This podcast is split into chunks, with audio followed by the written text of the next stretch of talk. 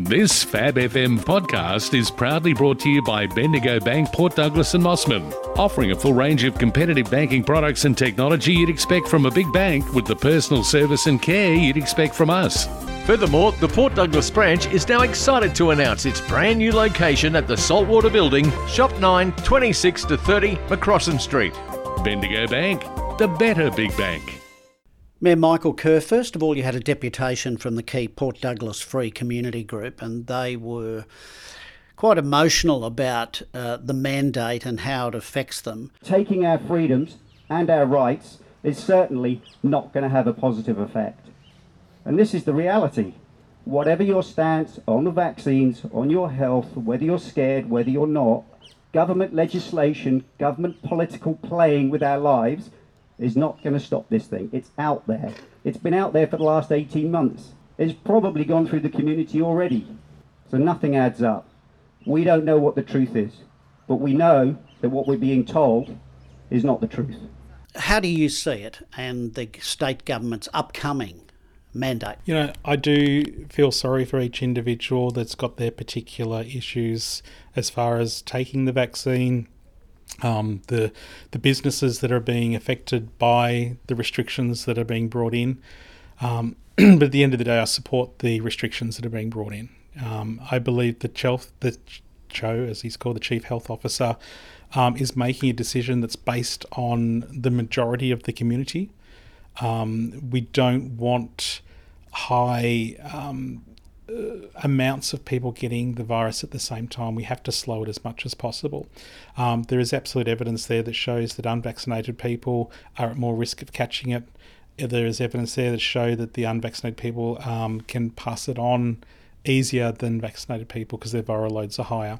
You know, so by taking them out of the equation in uh, tight social settings, um, you know, he's hoping to, of course, slow down the infection rate, which therefore assists the hospitals, and that's that's what it all comes down to: hospital beds, how many people can be saved. You know, if you go by New South Wales um, infection rates, um, it was about 14, 12 to 14 percent of people that got COVID ended up wanting or needing some sort of hospital assistance. Um, of, of those, you know, a thousand of them, you know, roughly needed ICU beds. You know, we don't have that. We've got 18 beds in this region. You know, so do the maths. Where are these people going? How are they going to cope with it? You know, we that's and that's just the unvaccinated ones. You know, if you look at the vaccinated ones as well, the vaccination does not stop you from getting sick. Okay, it, it all it does is assist your body fight it. So hopefully your body can fight it before you become too sick. You know, but some people that are elder even though they got the vaccine, you know, they could well become quite ill with it. You know, so uh, it's absolutely imperative that the chief health officer has put in the recommendations that he has, and I think you know we have to remember the fact that COVID is not over. You know, COVID's only just starting up here. You know, if you look at New South Wales and Victoria, you know they've gone through this process and we've seen we've sat back having our lives everything's been happy and normal whilst they've gone through this hell and you know i think it's something that we have to prepare ourselves that this is going to not be an easy ride it's foolish to pretend that you know these things aren't going to happen because they are you know, people are going to get sick. You know, employees will be sick. They will be off work. You know, we're complaining because you can't employ someone who's not vaccinated. Well, they're not going to be working if they're sick anyway. And if they are sick, they're going to be infecting people who have been vaccinated. So therefore, you're going to lose more people.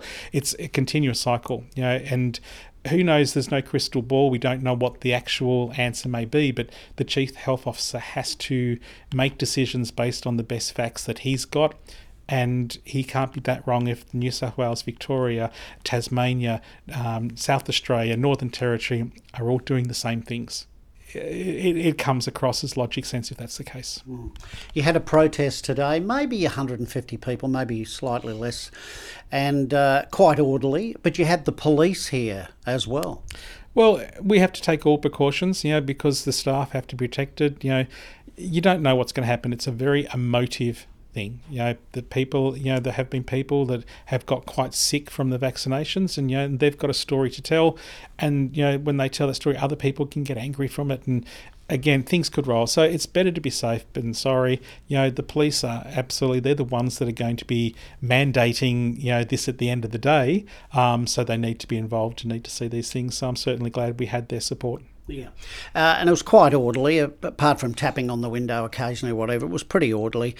Now, uh, the deputy mayor disagreed with your mayoral minute, um, uh, using the words "without substance."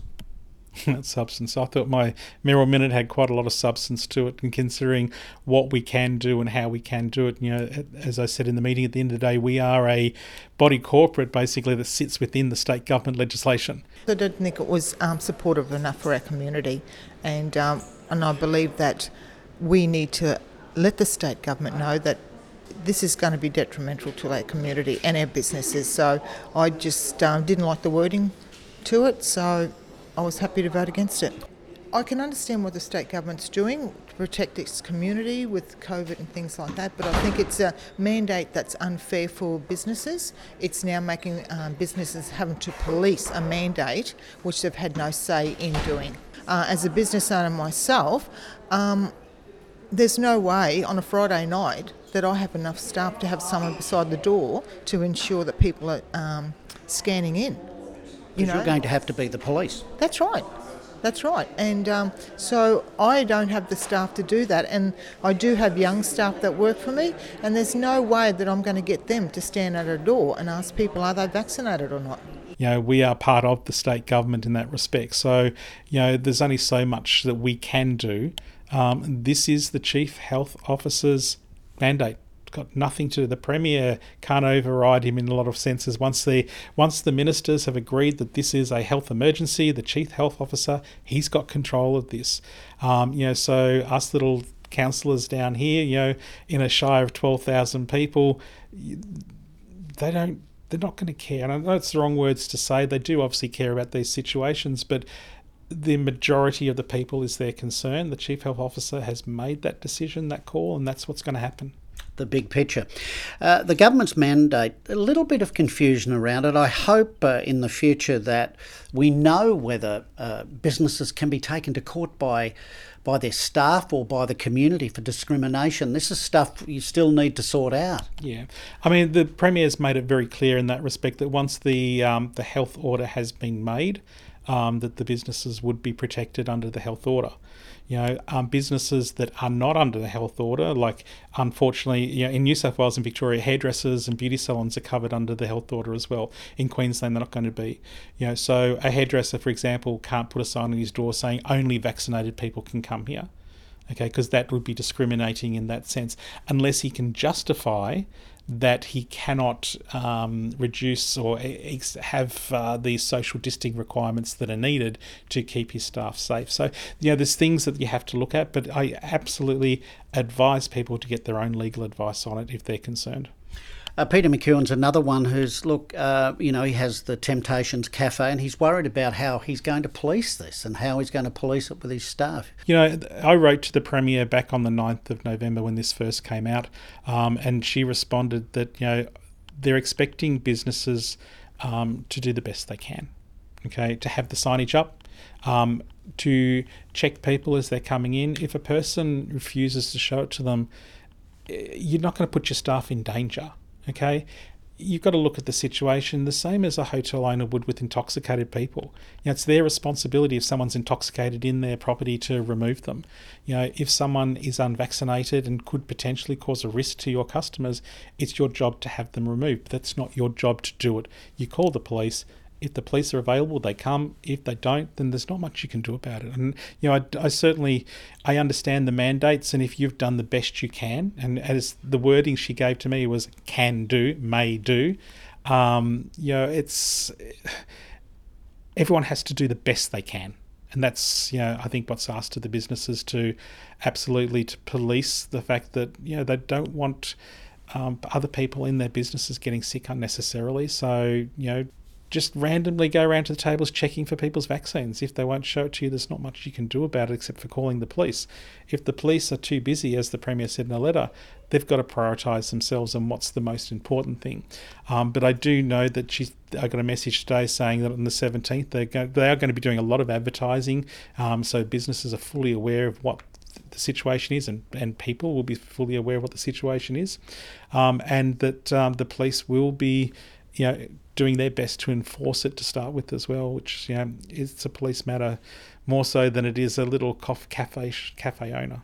You did nut out a letter, all of you, to the government um, about the concerns, and basically that was the concerns of the community as a council. Yeah. They ask you, or they tell you they have concerns, and so you've nutted out that letter as a collective, which was good, I thought. Well, and that's what I was hoping to do to get it up front at the start of the meeting so we can discuss it, get it sorted, get it finalised so we didn't have to go through the whole meeting knowing that that was still coming up.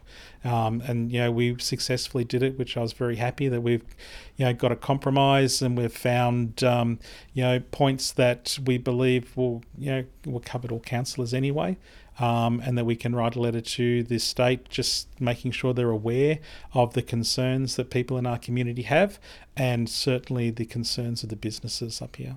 Well, you took an hour to do that. It was uh, a lot of talk. Uh, now, application for permanent road closure adjoining Lot 204 on Captain Cook Highway Killaloe. Yep, just the prawn farm there, the entrance road there. Um, you know, it just goes to a dead end, which is the business itself. So they're not wanting people to go down there unnecessarily, and they're going to put a nice round turning area there, and you know, fix the road up so it looks like a decent road for them to use for their employers. Okay, and then sort of some, you know, we had council grants, we had uh, fees and charges, Mossman Pool and Caravan Park, subsidised fitness, Activate. Well, the Activate program's been a really successful program. Um, unfortunately, the funding that we're getting for it's finished, and we don't want to lose it altogether. So we've tried to do it with a lesser fee as possible. As um, uh, like one of the activities, the aerobics, I think in the park is five dollars, you know, for, for a session, rather than having it free because we're not having that grant funding anymore. So included those fees in so that we're able to charge people. Okay, capital works, utility charges, rating matters. Any interesting stuff in there? Well, we had received quite a few complaints, of course, from people over the river. We introduced this financial year um, putting rubbish bin collection up there, um, and each business was allocated so many bins. And you know, we got some feedback from some of the business saying that the proportionate amounts of the rubbish bins they didn't feel was fair and correct. So we've just made a couple of adjustments there on that. Um, so we'll run that for the next six months to see how that goes and um, get a bit more feedback before we go to the next budget. And you know, if need be, we can look at it further then. Revised budget, financial report uh, as well, audit committee meeting minutes, etc., etc., etc. Then we came to a highly emotive issue: the notice of motion, Port Douglas splash park and water precinct maybe at Reynolds Park on Port Douglas Road. Now, this came from Councillor Noli. She's suggesting a splash park may be in the wrong location and dreams of a day when we will have a lagoon. Uh, it's all part of Roy Zammataro's dream as well. I'm not sure if that dream is the Disneyland lagoon that the former mayor floated, but that, in my opinion, would be a huge financial drain on council funds. As I said in the meeting, I have a dream that one day I'll own a Ram truck. The reality is I don't because I can't afford it. Um, this Shire does not have the money for a free lagoon. It's that simple. You know, unless we can start getting some sort of other income through bed taxes or things like that to increase our incomes, the ratepayers of this Shire are burdened enough as it is for a small rate base with a large Shire with a lot of needs. Um, there's uh, there's no practicality in a free lagoon as much as we'd love one. You know, and it's that simple. So what we came up with was a thought of okay, let's uh, do a, like a splash park with a, and I hate the term splash park because as soon as you say splash park, people automatically think red buckets and yellow things and all that. Not what I'm talking about. It's a water play nature area. You know, so where kids have got this water splashing all over the place, kids can still cool down, get wet, but keep it at a more natural theme. Um, it's all it's like the old-fashioned under the hose at home type thing. Yeah, a modern version of that, and yeah, much more fun. Yes, you can still have spinny things and all the rest of it, but natural colours and you know making sure it suits the environment of what Port Douglas predicts, and then have an adventure playground, and to compensate that, have a pool area there that's a paid pool, so that you know if you got twelve and thirteen year olds, you're not leaving them at the beach on their own. Okay, where you go to lunch. If there's a pool area, they will. They're jumping in there. They can meet friends. They can become a social thing. The nippers can use it. Elderly people can use it for water aerobics, and uh, new mums can use it for babies. All those sorts of things. There's lots of practicalities that a pool can have yeah, as well as the, the fact that tourists can use it when the beach is closed or the parents don't feel safe with stingers and all those sorts of things. So to me, it was a, a win win situation having something that actually generates an income to help cover its costs, having the play the, the adventure playground and a nature play water area and activating that park area. And that's been discussed now at multiple workshops with the councillors. Um, councillor, and the location? And the location as well. It was very, very clearly spoken about where it was. Well, Councillor Noli and Zammataro said, oh, this is news to me. I didn't even know about the, where it was going to be. Well, I can't speak for them, but I certainly knew where it was. And Councillor McKeown, I asked him, and he knew where it was. And Councillor Scommers, and she knew where it was as well. So it was spoken about. It absolutely was, you know. And so this motion that's been put forward, asking for costings and all the rest of it, yeah, it's going to be. It's now a resolution, so that's how it goes. Yeah, we've it'll be another couple of years before we get any sort of water feature or any water thing. Yeah, which is disappointing. We've already got the 1.5 million there from Cynthia. Um, we've got a federal election coming up, which I've spoken to Warren about, and he's certainly very keen to assist financially in getting us the uh, water area. Um, and this is a uh, thing that we're going to miss out on because it's being stalled again you know, it's it's disappointing. This is 20 years that you know Douglas has been after some sort of safe water area precinct in Port Douglas. Stalled um, or dead? Uh, well, I believe it's stalled, and I certainly hope so. You know, but it won't be. Uh, it's my term as mayor anyway. You know, that's how it goes. So um, you know, it's it's frustrating because I know that um, Douglas or Port Douglas in particular absolutely wants a precinct, um, and you know now this period of time, whatever will happen to to do these things, which will be no different to you know a lagoon. And I will say it was disappointing that they brought these things forward and it didn't happen at the last um, time they brought up their lagoon. Um, that lagoon was decided by councillors for the location. It was decided without any you know financial costings and all the rest of it. Um, so to do that on this one to squash it, I think was very disappointing. You know, people can't make a decision on whether or not they want something unless they can see it. And the whole purpose of this, which was passed in the operational plan by a majority of councillors, was to get a design concept done so we can put something out to the public for them to decide decide whether they like it, you know, and that the location would have been included in that. You know, so it is frustrating, but it's a majority rules and they've passed it now. Um, so it is what it is. I think it's very disappointing. Mayor Michael Kerr, thank you. Thank you very much.